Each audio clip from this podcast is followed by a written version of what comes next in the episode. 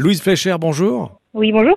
Alors, vous avez quitté les États-Unis, la Californie pour l'Auvergne. Pour quelle raison? Alors, j'ai quitté les États-Unis parce que je voulais revenir à ma passion euh, initiale qui était celle du spatial et que euh, dans notre planète, euh, on peut travailler sur ces sujets que dans quelques rares endroits. Et quand on est français, c'est en Europe. Et j'ai décidé de m'établir dans le Cantal en particulier parce que c'est mes racines familiales qui y remontent.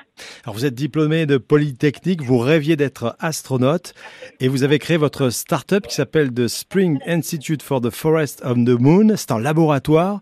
Qu'est-ce qui se prépare dans ce laboratoire? C'est une start-up euh, associative dans laquelle on travaille sur euh, les façons dont on pourra aller établir des écosystèmes de manière pérenne dans le reste du système solaire. Pourquoi des écosystèmes? Parce qu'en fait, la, vie sur Terre a 3,8 milliards d'années, donc elle est bien plus vieille que notre espèce qui n'en a que 300 000 ans, euh, mais elle a été toujours euh, limitée aux limites de notre planète.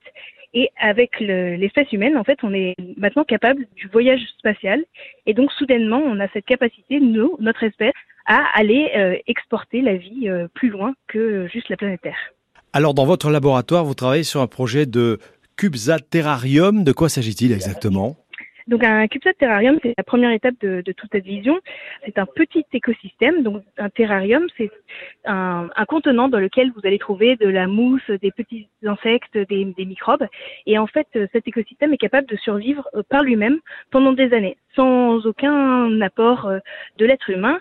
Chaque euh, espèce est là pour aider les autres et on ferme ainsi les, cycles de l'eau, les cycles des nutriments, les cycles de l'oxygène. Et donc la question c'est ces écosystèmes fonctionnent très bien sur Terre. Qu'en est-il une fois qu'on les met en apesanteur dans le dans l'environnement très hostile qu'est le monde spatial?